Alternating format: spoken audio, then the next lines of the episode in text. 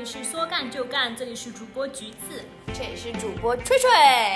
然后这一次我们想聊一下旅行，那些说走就走的旅行靠谱吗？靠谱吗？你觉得？因为刚好我为了这一期，专门就来了一场说走就走的旅行，有了这个想法，然后就失败了。就跟大家讲一讲，这个说走就走的旅行有还是有点不靠谱的。我当时已经已经把自拍杆这个都已经买好了，我都已经想好了。我说啊，这一次我已经开始先先从选好的地方嘛，然后就想啊，这个地方真的很好。我说就算是朋友不跟我一起去，我也想我也想去了。可是后面就是还是想说跟朋友一起去，然后最后就是杂七杂八没有买到票，所以。所以你不是先买票，你是先准备了自拍杆。你这个比较有意思啊！就你要先要准备材料，对，你要先有个想法，你不觉得吗？可是我的点在于，我哪怕有了旅行计划，我第一个想法是赶快看机票贵不贵，看高铁票有没有。可能我可能我我那时候就在犹豫，要不要去？对，我在犹豫要不要去，跟就是。是我一个人去还是跟朋友一起去？就我当时还在犹豫这两点，在犹豫这两点的时候，我就做了第三点的规划。想太多。那所以你为什么会纠结这个点？就是到底是要自己一个人出去，还是你想要挑一个谁？你是想挑一个同伴跟你一起是吗？对啊，我心里有目标的人。对，我就觉得会，我对这一点上面就会还是会很有点。心里的一点点那种小想法，如果同伴的话，我一定要就是挑我自己熟悉的同伴，并且我觉得这个同伴一定是说，嗯，很随，就是我们俩一定是合拍的，在生活中已经很合拍的，我们再出去旅行。嗯。然后第一是同伴的挑选，第二话我自己，因为我还有还有就是我自己没有出去旅行过，我还是会有一种恐惧，我会觉得说我自己一个人出去旅行有点孤独寂寞，就是感觉好像别人都是成群结队，好像就只有自己一个人的那种。寂寞，嗯，我就很怕我自己一个人玩的不开心，我会因为我会因为自己沉浸于这种幻想中，然后错失了身边的美景。你就是脑子里想了一百步，实际行动还没有做出一步，步，你做出来了，你购买了自拍杆。好吧，那你其实等于是在认真挑选自己的同伴了。对，你是会想要衡量说这个人能不能跟你出去玩。对。那你都会衡量哪些？你觉得你什么样的情况，你觉得这个人是可以跟你出去玩的？嗯，我觉得就是你先是生活中合拍的人，就是你你得多熟。首先一个问题得多熟，认识一天能一起出去旅行吗？对，认识一天可以。我最怕是那种认识，就你只认识了一个月你就出行，就是永远最害怕是那种不是很熟，就是半熟不熟的状态。因为半熟不熟的状态，就是你心里有想法。但是你又不好意思说，如果说如果说就像你们认识一天的状态，就完全就是大家是陌生人嘛。今天掰了就就是很勇于表达自己的。今天掰了，明天就可以不用再见是吧？对啊，就没什么成本。对啊，没有什么成本。然后你跟你很久的认识很久的朋友，你也不会有这个想法，因为你觉得我们很熟悉了。就像我在说一些话之类的，你不会介意。嗯。反而就永远都是那种半生不熟的，就是可能刚刚。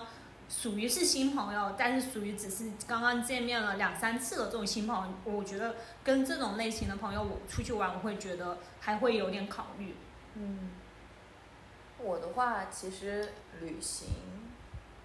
其实我很少跟朋友出去旅行，我就两次跟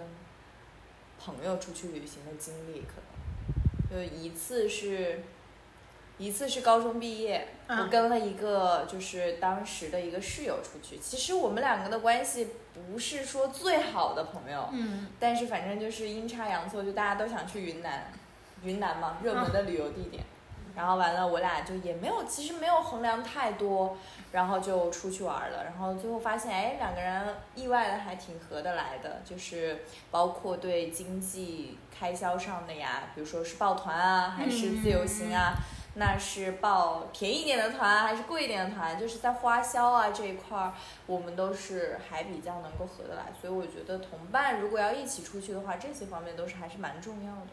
就是你是因为你跟高中同学，其实你们已经相处了高中三年了，至少对彼此的一些性格还是会有一点了了解嘛。只是说不是说特别好的朋友，但是是互相能够了解对方的呀。确实，我们都还是比较熟知对方的，也不能算熟知吧，但是你知道对方性格是什么样，然后也知道就是平时的一些，呃，沟通的模式啊，然后这些东西，但是还是有一些细节也是在旅途中磨合的，但是我觉得就还可以，挺不错的那一次旅游经验，我们还是留下了很多很还是算是蛮难忘的那种毕业旅行吧，毕竟我们就两个女孩子。嗯然后在那个时候，也算是有一点说走就走，就说要不要出去玩儿去，嗯然后就开始看那个当地的云南的旅行团，然后就报，然后就也也没有确定什么安全因素啊什么乱七八糟的，就直接报了个团就走了。那你第二次呢？你第二次跟朋友出去玩是？第二次跟朋友出去玩，其实那一次我算是做了十足的计划，就是我们一起出去玩的时候，所有的规划，怎么玩，玩哪儿，住哪儿，全是我策划的。然后我的朋友就说：“哎，天哪，就是就喜欢跟你出去玩。” 然后就是那一次去的还是云南，很离谱。但是我还又去了一次云南。对啊，你上次不是去，你前段时间不是去美国土耳其，不都是你自己一个人？那都是我自己去的了，那都是跟家里人，没有哦，有去古巴，嗯去古巴我也是跟朋友去的。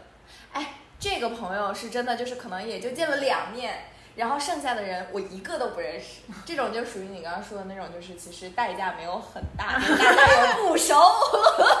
大家说熟也不熟的那种，然后就是凑搭子，就是一起出去玩。其实这个时候，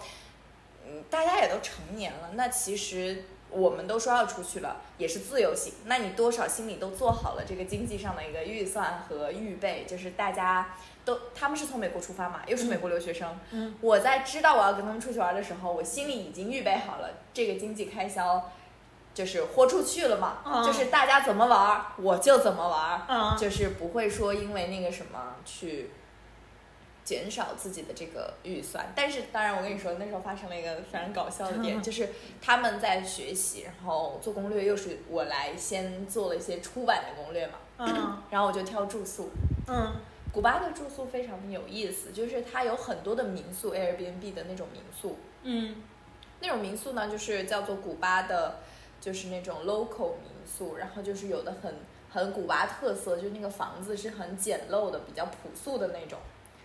然后也有那种很豪的豪宅，什么城堡啊，然后什么呃整个大独栋啊那种房子。我当时做攻略的时候，我就说，哎，那我们是去旅游的嘛，对吧？那肯定要住特色的，对不对？嗯然后我当时就想，哪个地方能容纳下，就是比如说十多个朋友，嗯然后呢又比较特色一点，稍微环境干净，这是我的一个标准。嗯然后当时我问那个就是我唯一认识的那个朋友，我说你们有什么住宿的要求或者是那个什么吗？然后他说没有啊。我说那我就找了啊，然后我就列了一份清单，我说这上面的都是我找出来的可以考虑的，然后价格啊那些我都标出来了。嗯然后他看了，他一个都没看上，然后他又重新找了住宿，又发给我了。我发现哇，他的那个标准跟我的标准就天壤天壤之别。他挑的高一点，他挑的是那种就是环境非常棒，嗯像城堡，然后那种那种那种高端民宿，就是那种就是其实没有什么特别的古巴特色，嗯但是就是环境非常的 nice，然后价格很昂贵，一然后晚大概平均一百美金。到后面他们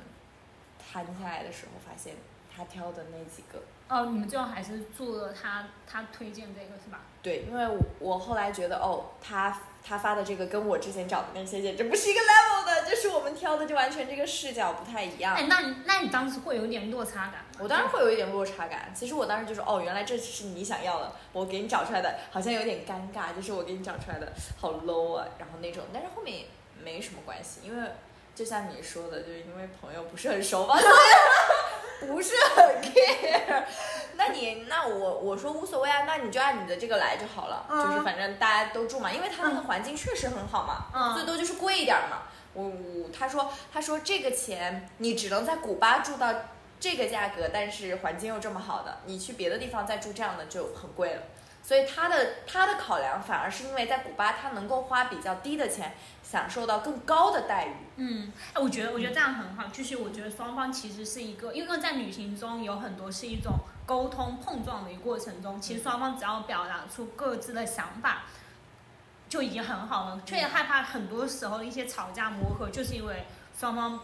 不说，或者说不愿意把心内心的全部想法讲出来，反而就产生了很多隔阂。这个这个不就涉及到我们下一个问题嘛？就是我们旅行中，就是跟你的同伴啊，或者是你认识的新的同伴啊，然后大家在旅行的过程中，肯定是会有一些观念不合啊，或者是怎么样的一个情况嘛？那么大家一般都怎么处理，或者是？对啊，这种这种就是能说就说，不说就掰。那还是不行的。就比如说我旅行的时候，就有一次就是。完全就是我们两个总是在吵，嗯，因为性格太不一样了。但是因为不得已，我们两个就成了旅游搭子，然后就，而且而且我是就是属于是亲戚嘛，嗯，就是我属于长辈，嗯，啊，那人家是小辈，那我就得照顾着小辈，所以你这个时候更多的时候你要是一种照顾者的角色，啊。如果你在一个照顾者的角色，两个人的性格又很不一样的情况下，多数情况下我是觉得我很委屈。哎，对，我觉得，我觉得我小时候真的，我觉得以前我觉得很容易委屈，我就以前就吵架都吵不赢那种，就是先先吵架，先要把自己搞哭了，就因为我觉得那种需求没有，我会我我刚开始是觉得说我自己没有把自己的需求表达出来，后来后来我觉得很重要的点是因为他们没有尊重我的。需求就没有，根本就没有让我表达的情况，嗯，就是不让我讲话。我觉得这种是会让我觉得更难受的时候。旅游中如果出现这样的同伴回来，立刻拜。对，就是，但是没有办法，你在旅行过程中，就是你们已经旅行了，但是还是出现这种情况，就是属于就是，就也也会属于那种很不开心的状态。你也只能是一方，算是。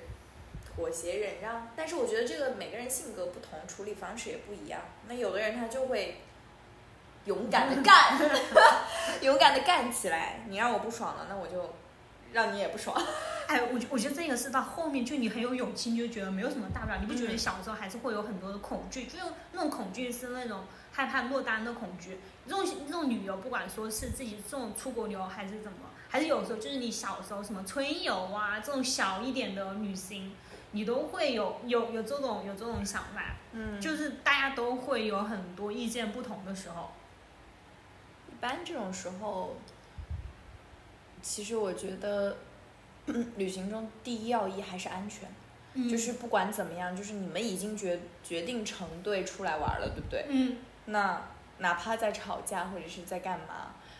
呃，性格不合，大不了你就是要么就改签走了，要不然就干嘛了。那反正我觉得第一要义还是以安全为主，就是先评估自己所处的环境的这个安全性嘛。那如果你在国内，那大不了就是我们吵不和了，那两个人分道扬镳，各玩各的呗，对吧？但是如果你是在一个环境并不是非常的熟悉且又不安全的情况下，那最好还是尽可能的把这个旅行完成。嗯，对。然后让这个事情过去，或者是怎么样？对啊，安全还是很重要的。大家旅行，就是一些事情都，我觉得一些要要去的景点啊，这些其他反而都是后面，安全还是第一位。嗯，然后那你做攻略，你平时出去玩，你都会提前做攻略吗？啊，我就小，我就是因为我小时候做了太多攻略了。就我小时候做了太多攻略，导致我最近两年就不怎么做攻略了。可能一是因为就是我去的地方也是我之前小时候去的地方，就没有去过什么新地方了，也就不是很需要我再做攻略了。嗯，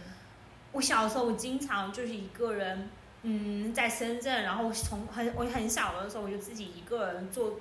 坐班车，然后从老家坐班车过来来深圳，然后自己一个人五六岁的时候就坐过来，然后后面是我来深圳之后，然后就自己一个人在深圳到处逛，逛完了之后，然后后来我我去香港澳门玩也是，就是我每次去香港澳门我都会待一个，就放寒暑假嘛，至少会待一个半个多月吧，就是两次签证用完的那种状态，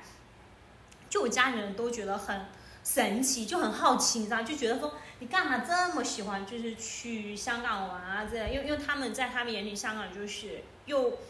路又窄，人又多又挤，是吧？就是我就很喜欢，我小时候就很喜欢往那边跑，就自己一个人一个人走街串巷走来走去，就一点也不觉得害怕。你想我，我又不会说粤语，然后就根本就是说普通话跟英语，然后就这样子走街串巷，然后了解就是香港的一些地方的人文风情，然后发现了很多很好玩的地方。然后后来是因为我这一次疫情开放了后，这两次我再去香港，我会觉得感觉会很不一样了，就跟我小时候去的感觉，跟我现在去的感觉，就是真的体会到了那种时过境迁，就是很多我以前很小的时候想吃的一些店铺都关了，然后大家的一些人文吧，就是感觉香港人的感觉跟我跟我前几年去的那种感觉也是完全不一样的。然后后来我现在去周边游，不管是我去。嗯，深圳周边、广州或者说顺德这些地方，都是我小时候去过的地方。我只是一个在不断的一个重复的路线。所以说，所以我当时我为什么就一开头说，为什么就是我会觉得说走就走是一个很有、很想要去把握的事情。我为什么那次，我为什么上星期我就觉得啊，在想去这个地方，我一定要去，就很想去抓住这个东西。然后后面我没有去成，其实还是会有一点点失落，因为我会觉得好不容易。产产生了对旅游的一点点好奇心，就是想要去出去去看一下这一个风景，或者是怎么怎么样，不会说就是嗯，会会想要抓住一下这种心情，是不是有点像就是嗯，就是我这一回去土耳其旅行的时候，嗯，做攻略做到我要吐，就是我都。都不想出去玩了，做到就是因为因为为什么？我觉得这回我做攻略做的特别细的一个原因，是因为因为是出国的旅行，嗯，然后你又不报团，嗯，你在不报团的基础上，你基本就是全靠你自己，嗯，去玩嘛。那我就会预想，那可能会遇到很多的问题，那最好就是提前有一个 plan，提前有一个计划，去把你所有。你每一天的一些行程，你大概都有一个大致的一个想法。你每天晚上落脚点在哪儿？你至少这个点你知道了之后，你心里是一个踏实的，就是你大概知道，OK，我去了之后我要做什么。嗯。然后我每一天有住的地方也都定好了，我直接去了就可以了。就是哪怕我。我觉得还是一种，就是给你带来是安全国外的国外的旅行的这种对安全感觉。这个国外旅行跟国内旅行还不太一样，就是因为因为虽然说大家都说那还是蛮安全的嘛，但是我下意识我还是会觉得国外，尤其是它的语言还不是主要的语言是英语，它的主要的语言还不是英语的情况下，就是会。更加的产生一些恐惧感，就是我在美国都还没有那么害怕，就是我会觉得语言至少是你能够跟人聊得上、听得懂的。但是你去这种就是这种非英英非英语系的非英语系的国家，就是会有一些天然的一些不安全感和忐忑的感觉，所以我就想办法把这个攻略尽可能的做细了，就是。但是我还是希望旅行里面有一些惊喜的成分，因为你在做攻略的时候，你基本上跟旅游玩了一遍似的，就是啊，这个地方长什么样啊，然后那个什么东西。但是，但还不太一样的点在于，我我去玩的时候，我是真的觉得非常的好玩，就是因为我虽然看了他说的这些，可是我真的自己实际走一遍之后，它还是不太一样的，就是整个你看到的景跟你看到图片，还是两码事儿。对吧？那不然大家都在网上看图就好了，干嘛还要出去呢？就是你吸，你呼吸到那边的空气，你站在那一个你曾经看过图片的那个地方停留，然后整个的感觉还是很不一样。对，就还是我觉得做攻略会很辛苦，因为你会把一个地点可能要看上千、上上上几十条小红书推荐，或者是呃很多很多的那种就是那些东西，你才会。确定 OK，这个点可能是好玩的，是你想要去的。对，我觉得还是这种跟国内跟国外不一样。如果你在国内的话，你还会做攻略做的怎么？我在国内就除了云南，因为是跟几个人一起嘛，那你需要解决的是几个人的住宿问题，还有就是那你大概去哪些点，不会做很细，但是你大概比如说从哪儿走到哪儿，下一个点是什么地方，从哪个城市到哪个城市。这个东西大概会有一个简单的攻略，但是具体详细的那些东西，那就靠脚 走路就完事儿了。玩到什么是什么。我是之前还有一次，我弟弟妹妹从国外回来，嗯然后我带他们去江西玩，嗯那一次非常的有意思，真的我没有做攻略，所以就是我说好，我们现在上一辆公交车，觉得哪儿热闹，我们就在哪儿下车，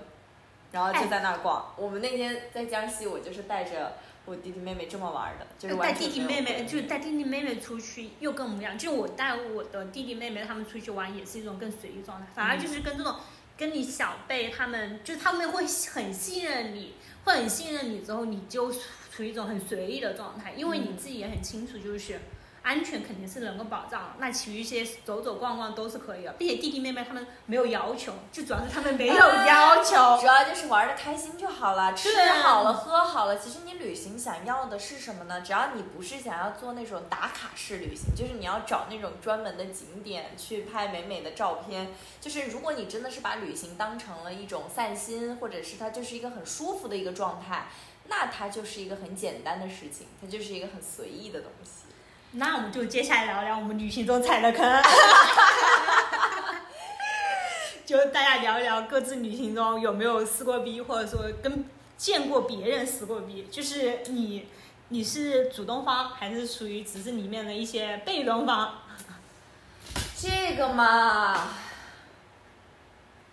那我倒还真的没有跟朋友出去玩的时候有过任何，就是因为我属于非常会，social，不是 social，是我非常会，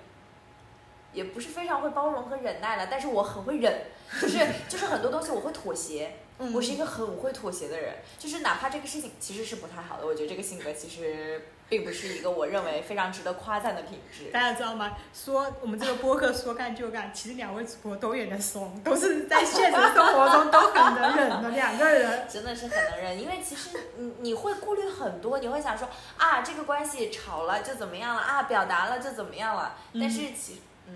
所以有的时候我就会说，比如说这个时候其实我的经济条件可能并不能，嗯，我我认为这个时候我不想花这么多的钱，嗯但是如果他很坚定，他想吃，我可能就会让让自己去承担那一部分我本觉得我承担不了的那部分东西。那你妥协这个东西？那你最后就是心里的委屈会，就是因为因因为这肯定是个对比嘛，你会 care 别人的感受跟你自己的感受一个对比嘛，你后来会觉得说是会因为他人的开心，一个整体大局的开心，然后消化内心的委屈吗？这我就觉得是不是一个双向性的了？因为如果这个朋友是你喜欢的朋友，嗯那你就是就跟对象一样，你宠着呗，你哄着呗，你就是开心啊。嗯就是你其实不会受到很大的委屈，因为为什么呢？那些如果我能够忍的小事儿，那就说明他可能真的还在我可以忍的范围内。就如果我真忍不了了，我还是会说的。嗯，我跟你说，就说到忍这个事儿，就我大学的时候特别的搞笑，那时候我还。其实是我特别不会社交的一次，就是因为经济的原因。嗯那时候大学是有四个人，大家说去下个馆子，嗯他们下的馆子是人均一百还是两百的那种馆子。嗯现在我们肯定能吃得起人均一两百的东西，对不对？嗯但是那个时候才大一吧，然后我就会觉得啊，我不能跟他们去吃这么贵的东西，我就说你们去吃吧，我去隔壁吃一个什么饭，你知道吗？就是巨扫大家的兴。就是他们说不要吧，一起了，就是什么什么的。但是我那时候就是也不知道怎么了，我就非常坚其实我觉得这个也是一方面是对的，但另一方面，某种程度上来说是一次社交失败，或者是说，其实其实这个钱我不是给不起，我觉得是超出了你就是超出了我内心当时的一个消费习惯和当时的一个对啊，就是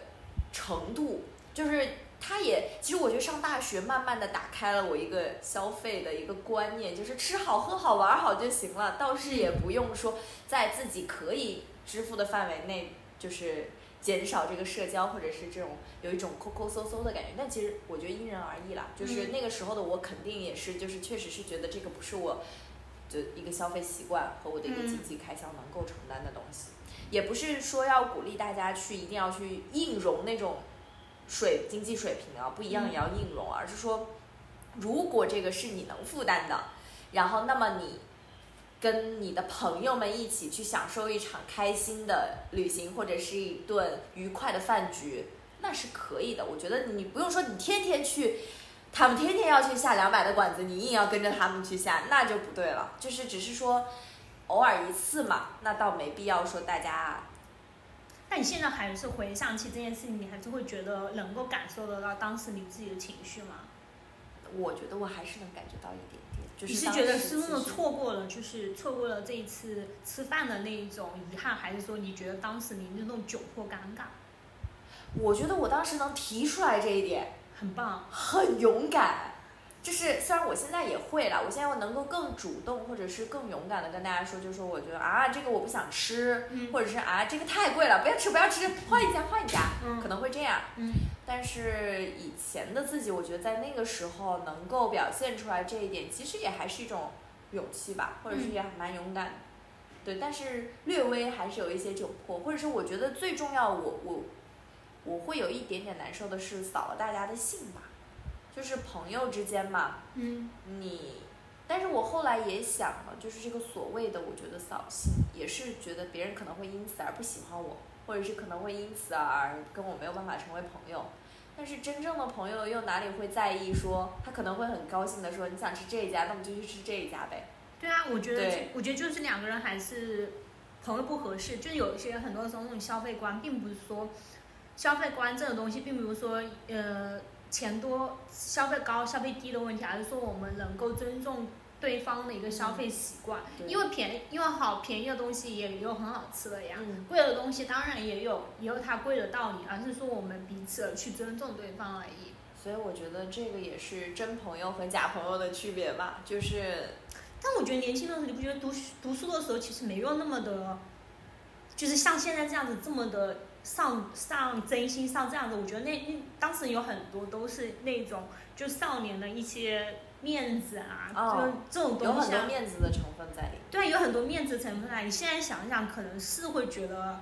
嗯，好像没什么，好像会觉得没什么。但是我觉得年轻的时候就是会有很多这种面子、自尊心的东西。现在其实大家也还是有的，但我现在会觉得会很愿愿勇于说出来。像我们以前的时候吵架，旅行中吵架，我我们都不会都不会讲，就会觉得说啊这样子，我好像这件事情说出来，好像显得我怎么怎么样，显得我们旅行中怎么怎么样，A 杯钱这件事情是吧？你旅行中 A 杯钱，对对对，什么我们要要不要就是我帮你买了一瓶水啊？那你要就是这瓶水的这个钱要要不要给给不给？对对对，就你看你小时候就很容易因为这种很小的事情，然后心里想半天。你可能现在想想就觉得无所谓，发发出两块钱就。也要也可以 A 出去，你给不给跟我发不发，又是另外一个问题了。就大家会越会越想一想的，就会想得开一点嘛。而且其实我觉得，嗯，年轻时候的旅行，虽然我们现在也还年轻哈，但是就是说小时候的旅行跟现在的旅行还是，嗯，不太一样的点在于，大家现在看东西更加的成熟一些吧。嗯。你其实小时候能有的那些矛盾，嗯。你还能想起来有一些什么吗？有啊，比如说，比如说，就是我觉得就是一些，我现在想不起来具体是因为什么事，我反正我还能够记起来，就是当时的情绪。就我觉得我当时那种委屈的情绪，就是我会觉得我们两个明明是朋友，就是我只是在跟你表达一些我的想法之类的，然后，然后你为什么就给我摆脸色之类的，我就觉得啊，我就很委屈，我就我，但是我已经忘记了具体是什么事情。但是我还会记得那个情形，就是我会觉得我很受委屈、受伤的那个情形在的。就是我希望说，不管说，就是大家在朋友这件事上，就是我们能够是一种互相尊重的状态，就是需求是是渴望被看见的。嗯，旅行是蛮容易出现这种，就我觉得旅行还是蛮容易出现这种类似的问题的。就是其实大家不是说嘛？旅行是检验。是否是好朋友，或者是是否可以谈恋爱的一个标准嘛？检验你的伴侣和检验你的朋友的标准。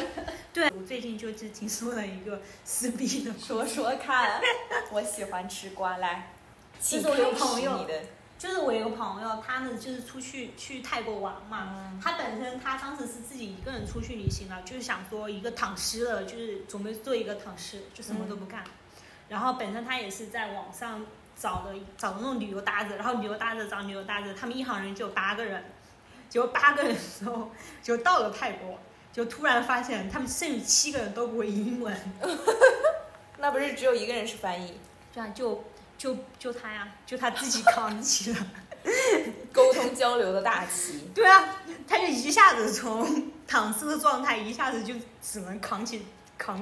扛起了这这个这个大整个，团的大旗。然后中间又遇到那种撕逼的事情，就是女生嘛，女生这种就是女生，因为女生很多就很容易因为这种事情，可能是因为另外一个女生，她们本来就不认识，然后说什么第一天第一天我我不跟你们一起住，然后第二天我第二天我跟你们一起住，可是他们是一起落地泰国的，但是你想第一天晚上不跟他们一起住，为什么？原因是什么？最搞笑的事情就是他们第二天，结果他们当天晚上就碰见了这个女生在干嘛？是在跟另外一个男生在约会，就把他们就是同房的女生给气到了，其他女生气到了，因为他们本身陌生人出去是要 A 房 A 房费这件事情嘛，就是你第一天不跟我一起住，我们大家以为是有什么事情这样，结果后来发现在外面发现你在跟别的男生两个约会，那这个男生是不是他们同团的呢？不是现摇的人，刷到的人。那他还 A 不 A 这个房费呢？当晚肯定不 A 啊，但是第二晚的时候，我跟你住在一起的时候再 A 啊。啊，那他有没有提前说这个事儿呢？他没有提前说，他直接说我有事儿。他就是落地的那一天说他有事儿，嗯，就就那这个房是提前订好的还是当天订的？如果是提前，没有就说就是提前定好的，他提前就说了，就说可能就说我们当天就是不住在一起，但是别人说啊，那可能是因为有事儿之类，就后来就他们当时就有疑问，就是说啊，你当天落地当天不跟我们住在一起，第二天要跟我们住在一起，就觉得很奇怪，但是因为也不熟嘛，也不方便问。我当时在古巴的时候也是，但是我是因为飞机延误，所以我前两天就没有跟他们一起住，没有一起 A 房费。对，但是也是很临时的一种情况，没有住就没有 A 啊。对，大家也都一个理解的状态，并对啊。但是我朋友，因为我朋友是个男生嘛，他就觉得这件事情就是很很抓，很抓嘛，在男生的角度上面，就是觉得这是一件真的吗？就是一件很抓马的事情，因为在他看来，就说我自己出去旅行，我本来想做个躺尸，结果我自己一个人一个人一个人扛起了这种就是英语的翻译的翻译的大旗，扛起完了之后，然后一路一路又见证了这一步，像女生之间又撕逼嘛，就看看在旁边看着，对男生来说，可能看别人女生撕逼是很很难受的一件事情。难受吗，我觉得男生有时候很爱看这种撕逼哎有的人喜欢看八卦，有的人就是觉得啊太琐碎了啊，什么事儿啊都吵，就很搞笑。那你呢？你有你有在旅行中跟别人撕过逼吗？或者没有，或者说你会遇到一些就是一些让你觉得很不爽的行为吗？第二第二第二，就比如说有一些就是你看见了他，明明看到他就是不开心啊，但是他又不跟你说啊，就导致你们整个旅行都很不开心，因为一个人不开心。啊、那个那个是，哎呀，就是这个，我是我刚刚不是跟你说，就是那个跟家里人跟小贝出去玩嘛。嗯那你跟小贝出去玩，你也有近关系近的小贝和关系远的小贝啊，对吧？你关系近的小贝，你就是那种很随意喽，他们玩的开心，我们一起玩的开心就好了。嗯，那你关系远的，那其实某种程度上是又是朋友身份，又是不太相熟的朋友身份，嗯又是有血血缘或者是有亲戚关系的这种身份在，就有点陌生又有点熟悉，嗯 很尴尬。反正就是，但是因为你们性格又很不一样，其实是平时你要是作为朋友去择友出去玩的话，是绝对不会选，我是绝对不会选的。但是没办法，凑到一起玩了嘛，那你又要承担照顾别人的责任。我没有跟我没有跟你亲戚一起出去玩过。对啊，这个就其实挺挺尴尬，但是我们后面也因为这个吵过很多架，然后去磨合。可是我们吵架，我永远都是，呃，站在一个稍微冷静的阶段去吵架的。我的架永远也不会吵的说那种热火朝天的那种撕逼名场面。我就是最多就是说你有什么你就说，然后因为因为他属于饮食习惯跟我就不一样，嗯比如说我们出去旅游的时候，我可以吃路边摊，嗯他必须要下馆子，因为他他家里人告诉他路边摊不干净，嗯吃了要被家里人骂。嗯我就是要吃路边摊，因为要赶时间。然后我然后我就问他，那可以吃路边摊吗？他说可以，然后吃了之后他就说，哎，妈妈，我竟然在吃路边摊，然后然后他妈妈骂你，就是没有，就反正有意见，就是说啊，那干不干净啊，什么什么，就是就是你做了你会有一堆的怨言和不满的那种，就是那你做攻略，你来你来你来计划，你来说嘛，你说去吃什么，我跟着你就好了嘛，你不要在这里又不做，然后又要满满口抱怨。可是就是小朋友啊，我觉得小朋友就是很不会，就是很不会表达自己需求。那那其实咱们这么盘下来，你会觉得旅行中会出现的一些问题的点，一个是消费观念，嗯，然后还有就是其实还有性格不合了。我觉得性格不合，嗯，我现在觉得不是性格不合问题，我觉得就像一个害羞人，我觉得是一个大家，呃，愿不愿意就是表达出自己想法的人，对就不管说是一些活泼开朗，还是说一些害羞的人，我觉得大家都有自己的想法，不要觉得说。就很多有什么英国人就觉得说，哎，看他别人是一个很安静的人啊，就让我们迁就对方啊，这些这的，我就觉得说，哎，你有什么想法你就讲，不要在那边扭扭捏捏的，那是让我对啊，那那这个就不是性格不合，那这个就是沟通，对沟通的方式，沟通的是否愿意沟通。对是否愿意沟通，他有没有这个意愿。还有一个就是，其实很多人，我觉得在旅游的过程中，一定是一个互相，有点像互相妥协、互相迁就、嗯，互相沟通、互相包容的这么一个状态。因为你绝对是从一个你平时舒适和你的主场，嗯大家共同跳进了一个一个算是一个圈子里、一个环境里，所以其实每个人都是。不再是老大了，比如说你是 A 区的老大，我是 B 区的老大，我们一起去了 C 区，嗯，那那我们都是 C 区的一个小白或者是新人，那我们嗯都得是一个、一个呃互相包容，或者是你愿意妥协一点边界给别人，稍微清白一点，因为大家没有那么熟嘛，对吧？嗯你肯定是就是你你触碰我一点点。那我稍微退一点点，我再触碰你一点点，哎，我也是不好意不小心的。那你稍微包容一点，退后一点。但是这样的话，其实这个旅游就会是开心的，因为大家都是抱着这个共识来的，而不是谁来这个旅游当大小姐或者是当少爷的，就别人都得惯着他、宠着他，然后哎可是大家每个人就是就是真正就是每个人都会觉得自己不是那种大小姐的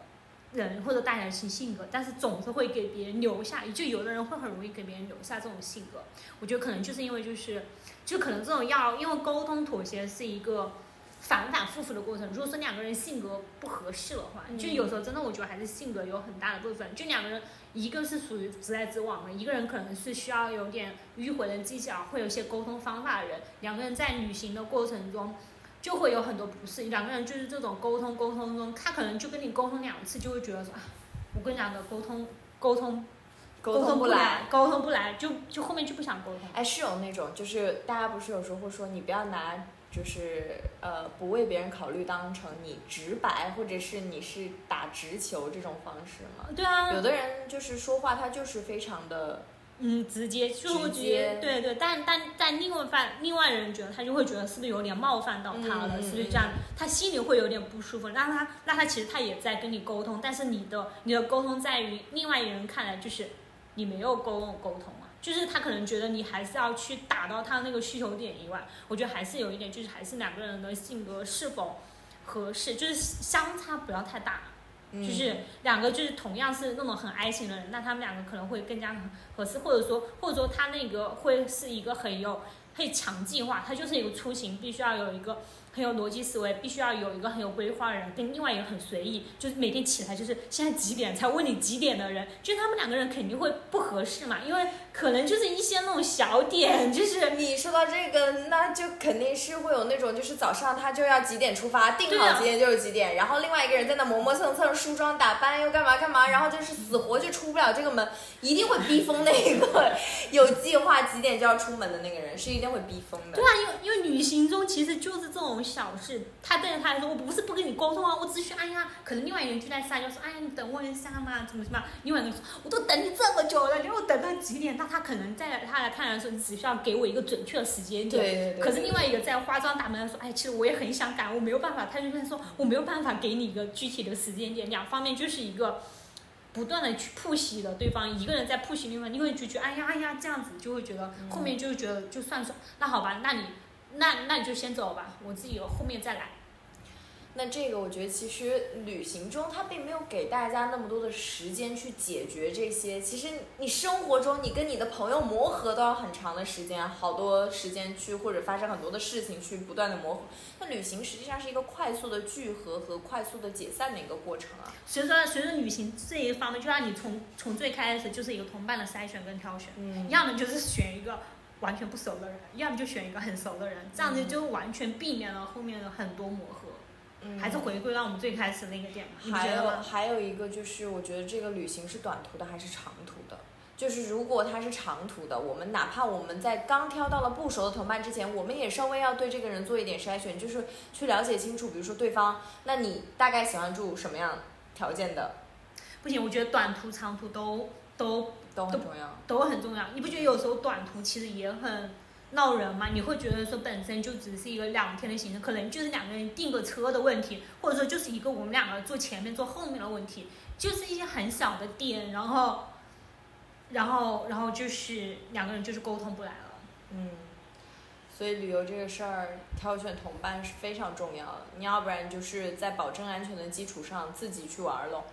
在路上，我跟你说，路上其实是可以认识很多新的人的。那我们就可以开始聊那个什么，我们给大家聊一聊。对，路上我跟你讲，路上真的，我 路在上你有什么难忘的事情，或者是认识过什么新的人吗？我最近没有旅行，我最近旅行都失败了。回顾曾经，曾经。所以那旅行其实要么就是一个人，要不然就是你在旅行之前你就根据自己的一些怎么样能够让你舒适的一个同伴，然后去按这个标准去做好同伴的筛选。哎，或者或者就是在旅行的过程中，你去结识一些新的旅伴，我觉得这个也是很，因为这是一个很棒的体验，我觉得是因为体验对，因为你把你自己放在一个陌生的城市，你会更加去打开对方，嗯嗯，打开自己。那你在旅行的过程中有没有就是遇到过什么就是新鲜的事儿，或者是认识过什么很有意思的人？我觉得现在让我想想，我就觉得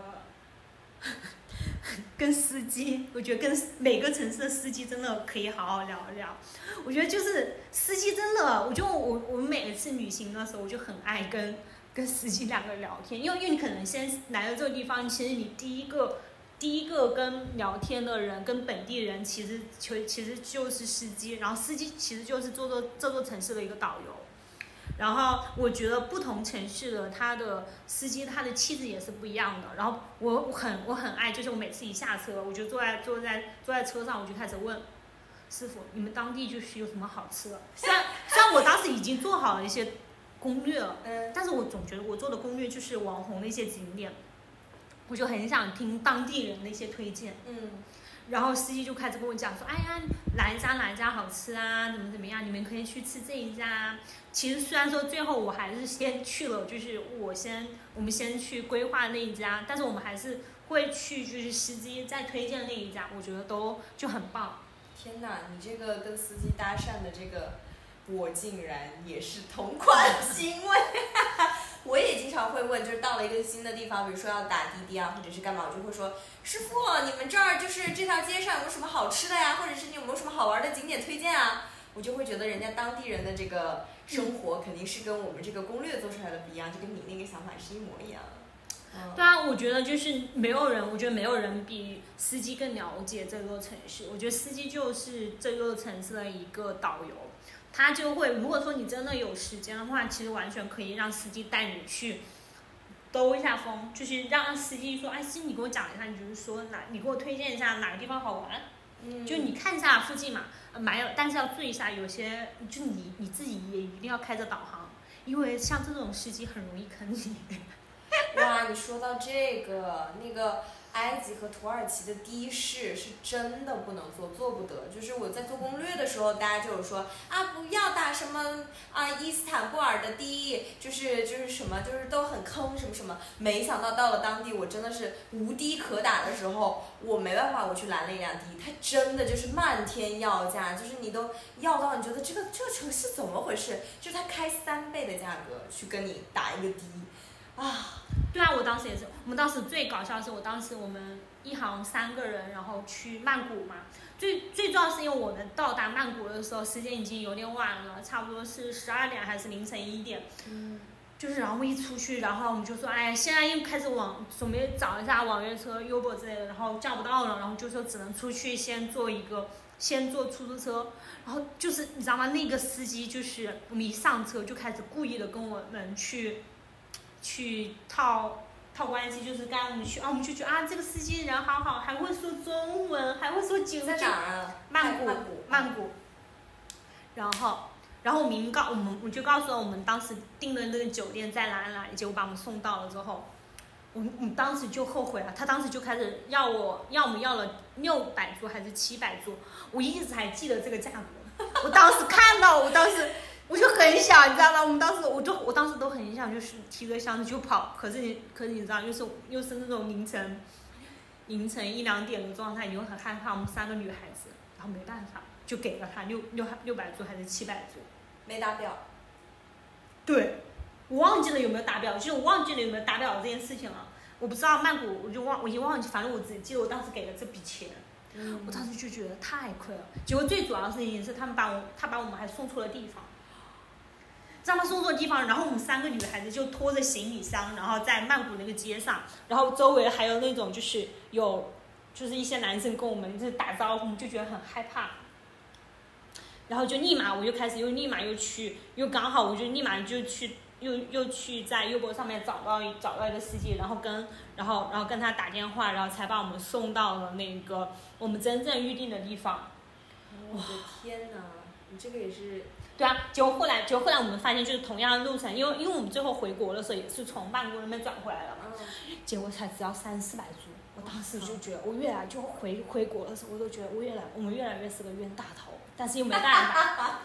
所以我那时候在土耳其的时候，是我是很坚定的，三倍的不打，就是最多一倍是我唯一能接受的一个一个价格，就是因为你想嘛，高峰期嘛，那你稍微一点价，这个价格大家都能接受，嗯，但是你溢价溢的超过了我们能接受的标准，那就不可能了，就坚决不会去给他这个。最后我们虽然花了额外的时间，可是达到了这个，唉，主要是我觉得时间太晚了，因为三个女孩子太点的这个时间，你还是以安全为主。我觉得破财消灾嘛，对吧？对啊嗯，然后我去一些旅游景点也是开始跟我，也是开始漫天要价给我绕路，就是我想就是经常一些去一些什么旅游景点，然后之前去三亚玩也是，我觉得三亚司机真的很拽，我觉得那个拽度就是没有去过三亚，三亚是一个什么样的？为什么司机很拽？不知？道，他就觉得就可能一到就三亚，加上三亚有很多东北人，就是三亚三亚就是东北人的。哎，别别，等会儿涉及到了说东北人，没有啊，我就说，我觉得我在三亚，就是因为因为我在三亚玩的时候，基本上旁边都是一些东北人，就是他们在讲东北话之类的。反正三亚那边也是绕路之类的，然后后面我们后面后我们后面都是打的网约车，所以说就是告诉大家，如果说去到一个新城市，我觉得现在还是要尽量的多去打网约车，不要再去随手拦一些出租车啊之类的，很容易被绕路跟漫天要价，不管是国内国外都是这样子。嗯我觉得有平台的话，还是好制约他们这一点吧。现在的平台管理的这个规范还是可以的，但是就是还是在外，不管是男生女生，其实我觉得最重要的就是安全。嗯，嗯然后其实说到旅行，我其实是很喜欢旅行中认识的新的那些旅伴或者是新的朋友的，因为嗯，比如说在。比如说在那个土耳其，就最近的嘛，印象最深，嗯。就是那时候我在旅行的时候，就是遇到了也是从中国来的嗯。那个两个大哥们，嗯。然后一个大哥他是等于是离婚了，嗯。然后他就自己一个人背包旅行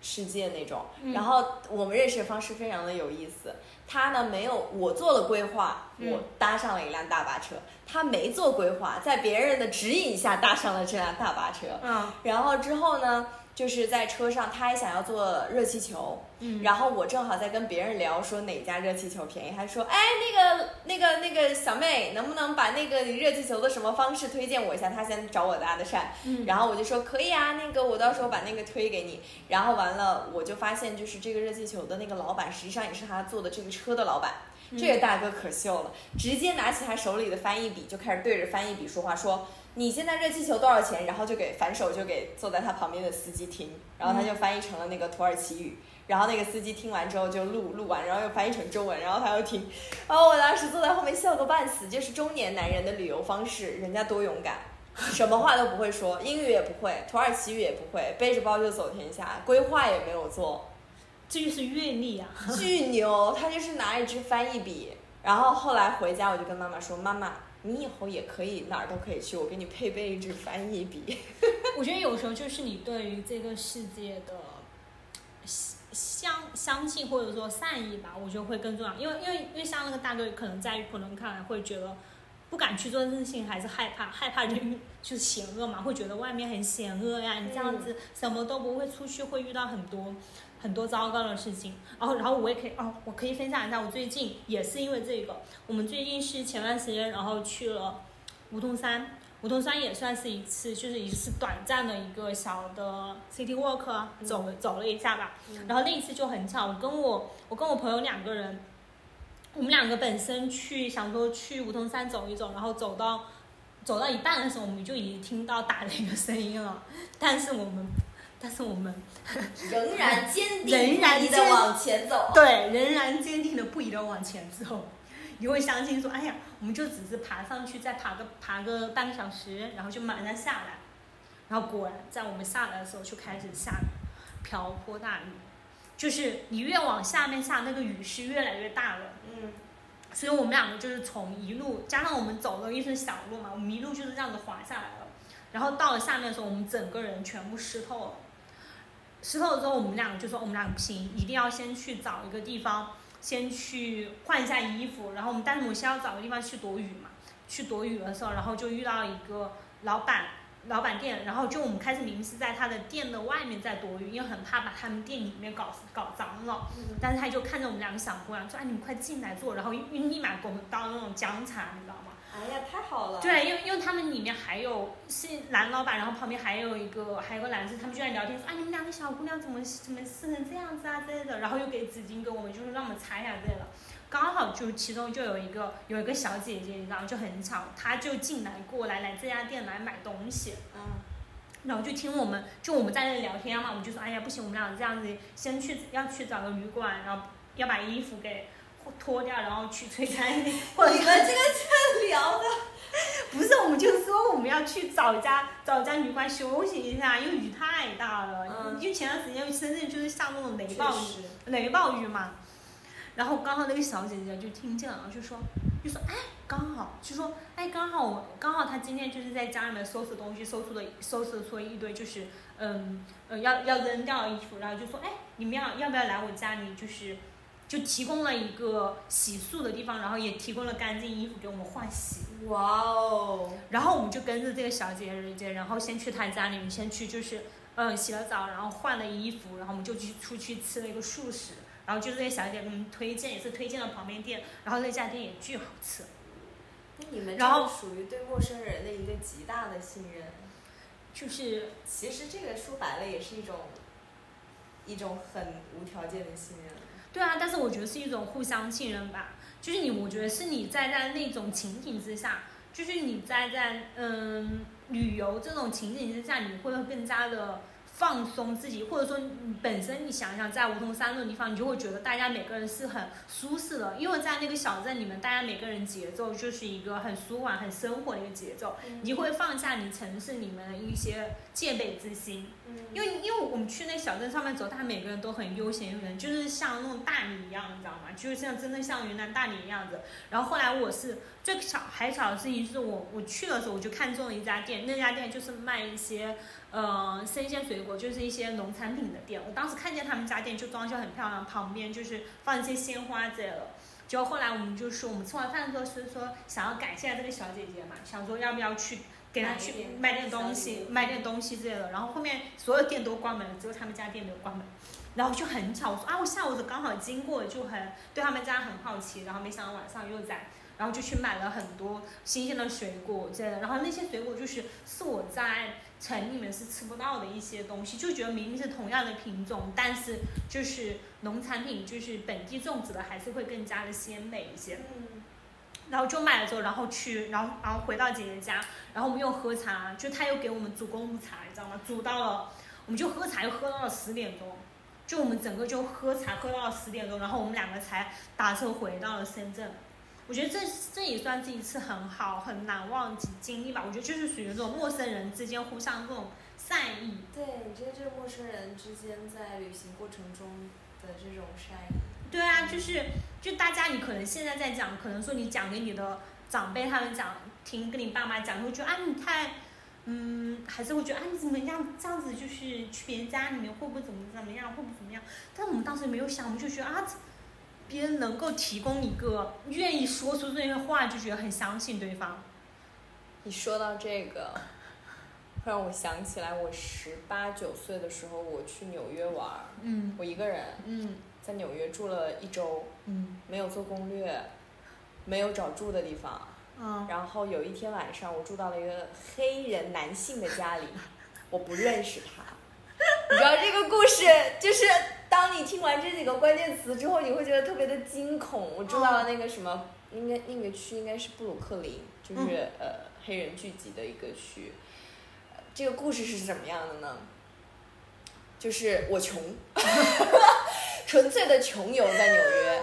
然后在纽约发生了两件真的是非同小可的事情。现在想起来，我是绝对不会再干这样的事情的，除非我有朋友。嗯第一件事儿，有黑人这个事儿，等会儿我们再讲啊。我先讲第一个事儿。那天晚上我在百老汇看完了音乐剧，嗯看完已经十一点多了。嗯百老汇旁边的酒店都非常的贵，在那个时候的我的条件下，我会觉得它很贵，嗯我就没有住。嗯我做了一件什么事情呢？我坐在了时代广场的台阶上，我的心里说 OK，我就在这坐到天亮。然后，于是我就在那个时代广场穿着一条裙子，花裙子，我记得，我就坐在那个台阶上，啊我也不知道我在干什么，我已经忘记了我具体在干些什么事情，在那消磨时间，但是我就坐在那儿，嗯然后坐了，我也不知道坐了多久，我就突然觉得前面有一个人不对劲，嗯我总觉得他的手机一直在，就是放在那个下面，好像在拍我。啊我就说他不是变态吧，不是在拍我的裙底或者是在干什么吧？然后我就警惕心，因为其实我还是有警惕心的，我还是在非常的关注我周边的环境的。然后于是当我留意到这一点之后，我说不行，不能在这儿坐着了，我就开始想，哦，附近有一个二十四小时麦当劳，我说哦哦，室内麦当劳睡一晚上安全，我去了麦当劳，走到麦当劳之后我坐下，也又没做多久，有一个男的过来跟我搭讪。他就是真的就是美国当地人嘛，就过来跟我搭讪说你需要朋友吗？我说 no，我说我我不需要朋友，我说我朋友马上来了，我在等我的朋友。然后他就开始跟我聊有的没的，然后因为我又不是那种就是很会拒绝别人的人，就是我会觉得 OK，那我不可能说万一他是好人呢，他就真就只是想跟我做个朋友，就是我我会下意识的先把对方揣测成就是那种善意，但是我又很警惕，然后我就会想要不要太尴尬的拒绝他。然后有一搭没一搭跟他聊天，然后最后我又假装我朋友来了，我又拿起我的手机 啊，那个你来啦，然后什么什么，我说 OK，我的 friend 来了，我走了，然后我又离开了麦当劳，我也不明白为什么我离开，我就我跟我换个桌或者是干嘛都行，但是我那那时候我就是选择离开那儿，你知道我离开之后我又去了哪儿吗？我不可能走在大街上嘛，走在大街上那都凌晨几点了，很危险的。嗯。我去酒店大堂，起房间，我去酒店大堂。我说那我就在酒店大堂的沙发上猫一晚上好了。然后我就在酒店大堂的沙发上坐下。坐下之后没过多久，有一个前台过来拍拍我，嗯把我唤醒了，说：“你好，你需要帮助吗？” 我说：“不，我不需要帮助，我只是没钱，住不起你们的酒店。”然后他就没有再管我了。然后我就在那儿熬到了天亮，这就是我的最后的归所，就是在那个酒店大堂坐到了天亮。天一亮，我就马上从人家酒店离开了。那黑人呢？讲讲黑人。人这个是另外一天的故事了。这个故事是什么呢？就是那个黑人是我朋友的朋友的朋友，嗯就是这个关系非常的远，嗯就是呃，我家里人可能在纽约认识一个朋友，嗯。然后他呢就是有一个表妹还是怎么样，然后就说我可以去他表妹家住一晚上，嗯于是我就去了这个朋友的朋友家嘛。去了他表妹家之后呢，就是这个表妹的朋友是那个黑人，嗯。然后他就跟这个黑人正在聊天，我他就带我去了一个酒吧喝酒，嗯然后我们就认识了。然后认识了之后，我就我就我就跟他们，因为关系还可以嘛，聊起来了嘛，大家就变成朋友，就聊得嗯还挺那个。然后我就开始考虑今晚住哪儿的问题。然后在美国是在流浪啊，是对，我？在流浪。然后，然后，然后当时我就问他们，我说今天晚上我还没有住的地方，我说我你们有没有什么推荐，或者是谁家可以收留我住一晚上？然后那个黑人就说我家在那个哪儿，然后就是两层楼，然后有其中有空房间，你可以住。我不知道，如果是今天的我，我是绝对不会接受这个这个所谓的陌生人的善意的，我一定会说，我一定会 say no，然后且自己找一个安全的酒店，或者是他们推荐的，或者是怎么样都可以，但是我绝对不会去这个黑人家住，嗯除非我是跟朋友一起，或者是我很了解他什么样的情况。嗯那时候我不知道我为什么，我就同意了。我说啊，真的吗？你有房子提供给我住啊？好啊，我就去了。然后我就在他家住了一晚上。然后呢嗯，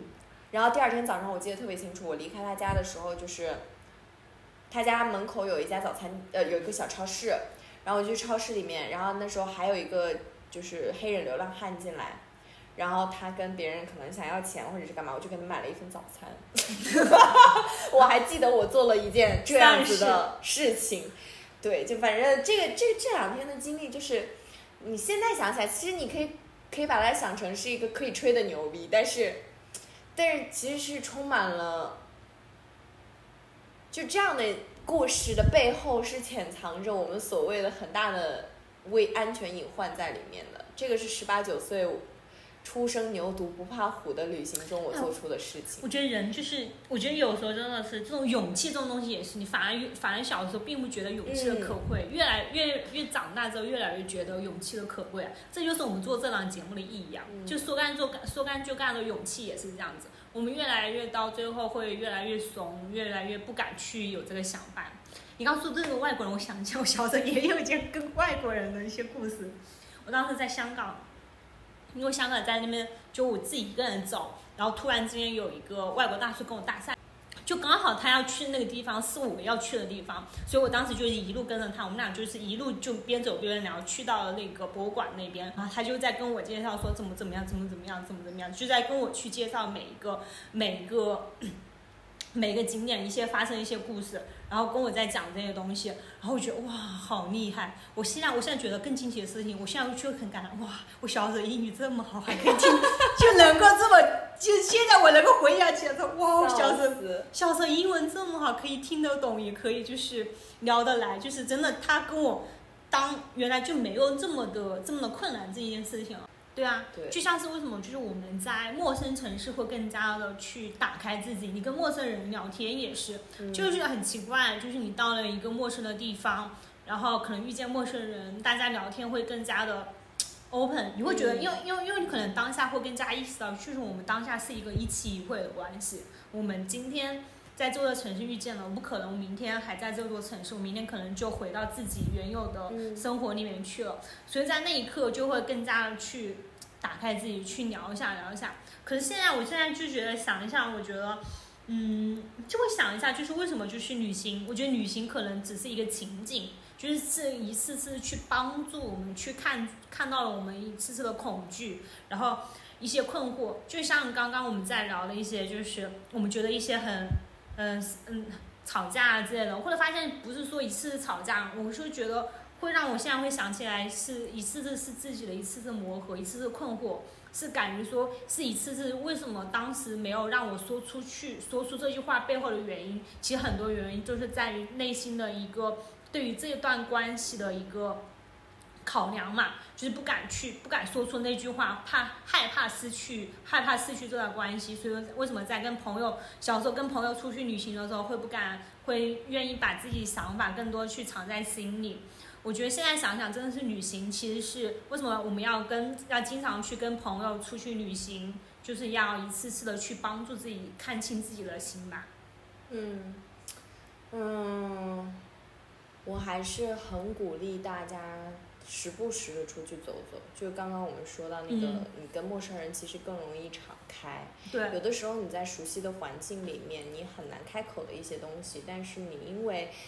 大家其实你互相不了解对方，对但是你反而这个时候更容易交心。对，但是你更容易交心的情况下，其实对方也能够跳出来一些东西，给你更多的一些新的观点或者是一些新鲜的论调。我有时候很喜欢旅行的一大原因是，我觉得我能看到生活更多的可能性，这也是我就是一直以来，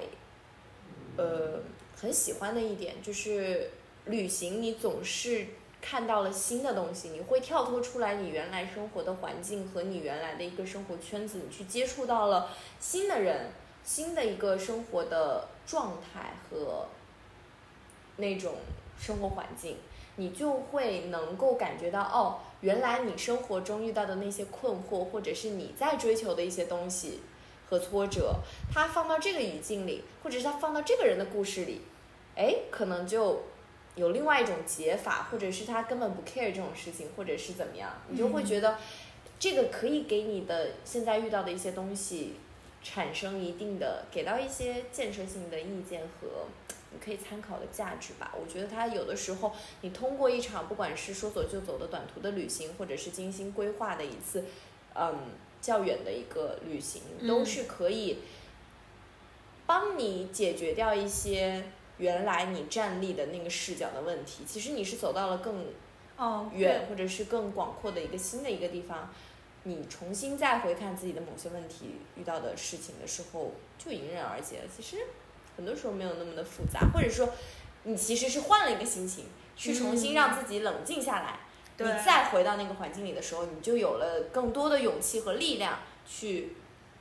面对和迎接这样的一个挑战。嗯。所以我觉得旅行有的时候给了我更多的能量，就是这个能量是什么？就是可能原来总在城市里面，然后就会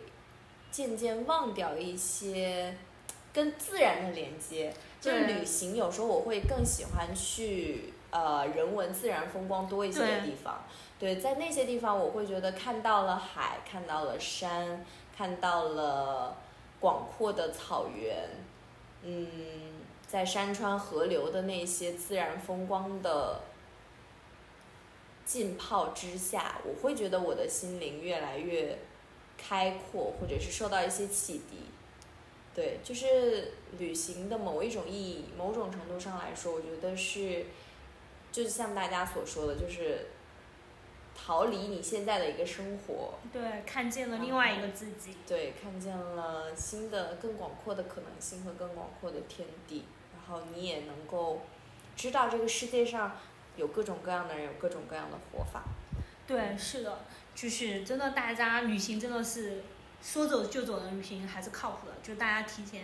做好规划就行了。提前买票，最重要的是要先能买上票了，才能够说走就走。对，但是我觉得那个想法也很重要，就是你有可能买到了票，但是你那个想法有没有没有到？但是我觉得现在这一个旅游高峰期嘛，只要你买到票，就说走就走吧。下一个假期是国庆啊，大家可以盘起来了。嗯，其实每一次我的旅行，我都会觉得，它是把我从一个能量比较低，或者是嗯，唉我在说什么？这期这期旅行呢，是因为刚好就是我们两个各自对于旅行其实都有了一点点不一样的看法。因为我是因为我很久没有出去旅行了。嗯我对于旅行这一个想法，不是说是一个周边游的概念，我对旅行更多的是他的一个心情。我对于他的心情，我需要有一个提前的有一个规划，我需要去决定说我当天要去穿什么的一个整体的心情。因为疫情开放了之后，就很久很久没有嗯有这个心情了。我的话，因为我刚结束了长期的一个旅行，所嗯以其实我觉得旅行给我的感受是，它把我从一个很低的一个能量的状态里面，让我慢慢的走出来，且重新认识了我自己。某种程度上，我在旅行的过程中发现，哎，原来我是这样的，嗯这才是我自己本来的样子。我是可以跟人聊玩儿，然后被很多人所喜欢，我也可以有能力做很多很多的事情。它重新让我又看到了我的样子，然后让我有了更多的一个勇气和力量回来，再重新面对我要面对的生活和工作。嗯，所以我觉得其实，呃，我们聊这一期旅游的主题，还是想要给大家，嗯，带来多一些的勇气和力量吧。就是旅游其实不是说长期和短期，而是说哪怕你就是只是跟你的朋友漫步你楼下的街道，做一次短的几个小时的 city work，它都叫它都能叫做一次旅游。对，对，所以只要我你心准备好了，哪哪都可以旅游。对，我觉得其实就是一个放下你现在脑子里的，呃，那些所有的影响你的、困扰你的念头，对，让自己在一个熟熟悉或者是陌生，嗯。但是让自己感觉到舒服和安心的人的身边，嗯。然后或者是自己嗯。有一次这样子的时间段，能够让自己去